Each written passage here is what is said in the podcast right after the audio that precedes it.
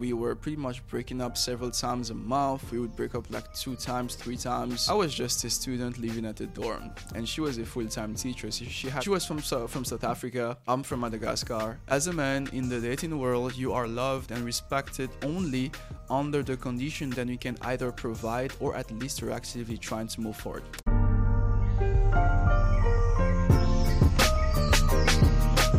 Do not go into dating for serious relationships if you are a nobody.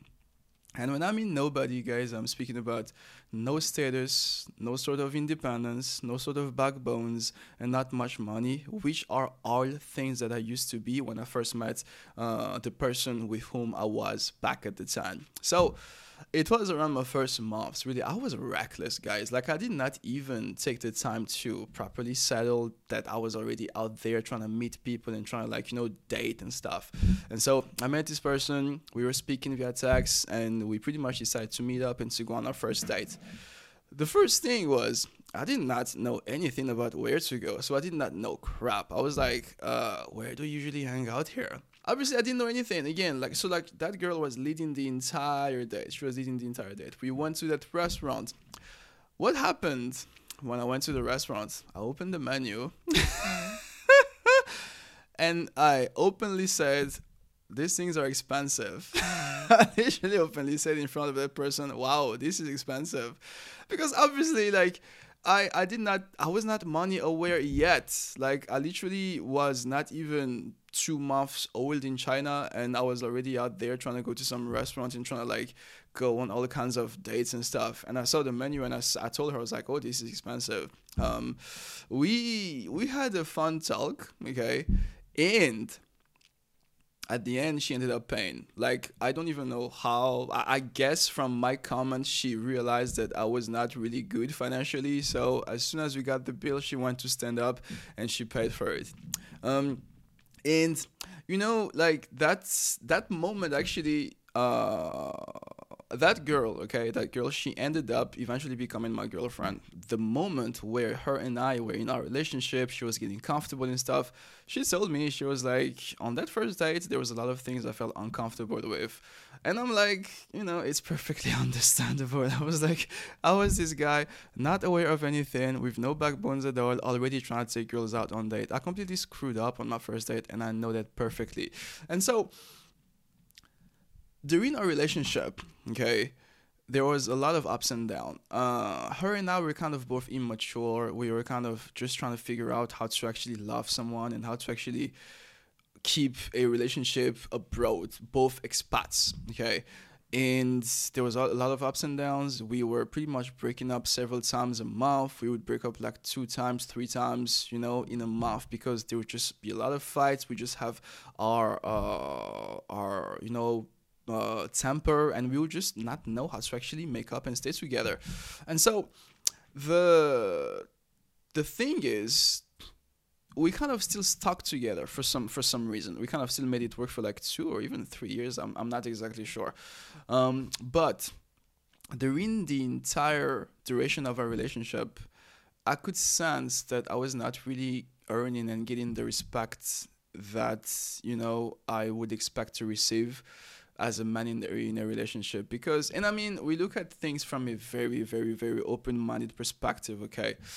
I was just a student living at the dorm, and she was a full-time teacher. So she had her apartment. She was living on her own. She was paying her bills. She was settled. She had her money going, and I was just a student who was literally only trying to aim for, to get his master's degree, and who just had a couple part-time jobs here and there. And so during fights, sometimes she would make those kinds of comments. Like, she would not directly admit it, but I know for a fact that she had a problem with the fact that I did not have much status, or that I did not exactly have the status of a provider, and that I was not exactly better than her in some way. And I used to hate her for this. Like, I used to, like, really get seriously triggered, and I used to, like, really be mad, and we would have fights and stuff, and I was getting insecure because I was like, you don't love me how I am, et cetera, et cetera, et cetera, which was really, really stupid. Because the truth is, guys, the like I was super kind, I was super nice, and I was super romantic, and that was really the only reason why she ended up falling for me and we ended up becoming a couple. But on a lot of other aspects, in terms of my status, in terms of my money, in terms of uh, just just my ability to be a so-said, you know, male man that a feminine woman would want in a relationship, I was just not there, okay? Which I hated her for, but today I kind of completely understand, because she was from from South Africa, I'm from Madagascar, and so we have both been we have both been raised in a way where we need to, like, our definition of a healthy relationship is that a man needs to have some sort of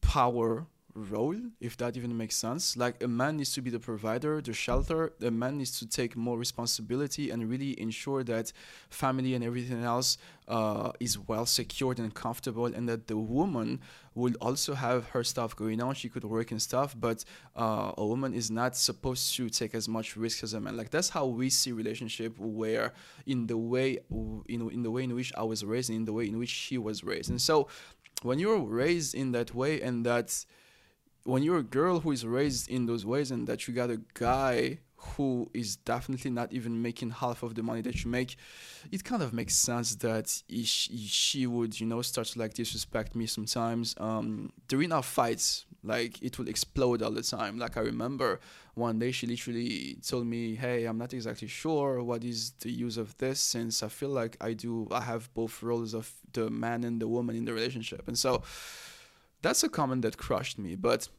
again, like, when I look back at it, like, she, she she was right, like, because she was just one person who was already stable, and it's perfectly normal to, like, want to mirror the same thing and to expect the same thing from your uh, significant other. And also, even me today, right, I wouldn't want to, you know, uh, if I became a father, I wouldn't want my daughter to be with a nobody. Like, that's the truth. Like, I would want my daughter to be with a boyfriend who at least I see is trying to move forward. Like, I wouldn't want somebody rich, obviously. I don't think money is all that defines people. Uh, I also don't think status is all, all that defines people. Like, I don't want, I wouldn't want somebody who's already have it all figured out, but I would just want to see that the person is moving forward and is trying things, which is what I was doing back then, but I was really at a level, like, super far beyond from her. Later on, obviously, during, after two years, three years being together, I was obviously having some more part-time jobs. I was, like, kind of, like, starting to, like, grow a little bit. I was out there on social media. I was starting to launch my coaching brand. I was starting to, like, just do more things. And I could sense that the dynamic of our relationship started to shift as I was starting to just kind of grow more of a backbone. And so that's a lesson that I've learned from that relationship. Uh, we are no longer together, obviously, but one thing that I've, I'll always remember from that, as well as from past relationships, because this is something that used to happen to me many times, actually, just the fact of kind of being underestimated, quote unquote, because I don't seem to have the status that is required from a traditional perspective. And so the lesson I've learned is that if you go into a serious relationship without much to offer, without much to bring to the table, then, you know, you're not gonna receive you're not going to be fulfilled, and you're not going to be fulfilling, because the truth is, and I'm not sure if you guys know Chris Rock, Chris Rock uh, has made a uh, a live, I think it was two years ago, it's called The Tambourine, something like that, but in that live stand-up comedy show, he literally, he says his, his best, he says, as a man in the dating world, you are loved and respected only under the condition that you can either provide or at least you're actively trying to move forward. I actually kind of modified it in my own version, because what he said was basically that women and kids or pets, I'm not sure, are loved unconditionally, but men are loved conditionally under the condition that they can provide. And uh, that really hit me. I, th- I really think that's true. Like, and he even added that when when women get when, when guys get together, what we speak about is, hey, uh, how do you like her? What do you think of her? Like, how is she cute? Etc. etc. But when women meet each other, and I'm not sure if this is true, any women watching this or listening to this, you can feel free to correct. Um, when women get together or when women get with their families, a question that they usually ask is, what does that guy do? Again, these are these are Chris Rock's words that I think I kind of agree with. Like, when people get together from the from the male side, it's just to, work, to to speak about how good it is to be with a girl. But when females speak on their side, they would speak about how good it is with the guy. But at the same time, it's like they would also speak about, hey, how does the future, how the future might look with him, something like that. And so that's my mindset at the moment. Like, ever since that relationship, I obviously decided that I would never invest myself fully in a relationship without being able to actually even invest anything in that relationship. That's the thing. Like, you cannot uh, pour into a cup from an empty one. I think that's the phrase. So uh, that's pretty much the second biggest lesson that I've learned. In order for you to like really be a good partner, mostly as a male, in order for you to like really be seen as well as receive the love and appreciation that you need, you need to do things. Right, that's my conclusion. You don't need to be completely successful or rich or stuff, but you just need to always be actively trying to evolve in life, because uh, I think that's firstly inspire people, and that also just provide a sense of security to whoever your partner is, because they know that sooner or later this guy is gonna, you know, uh, have status. This guy is gonna really be able to like have a backbone and like take care of me, et cetera, et cetera. Again, as I keep saying it.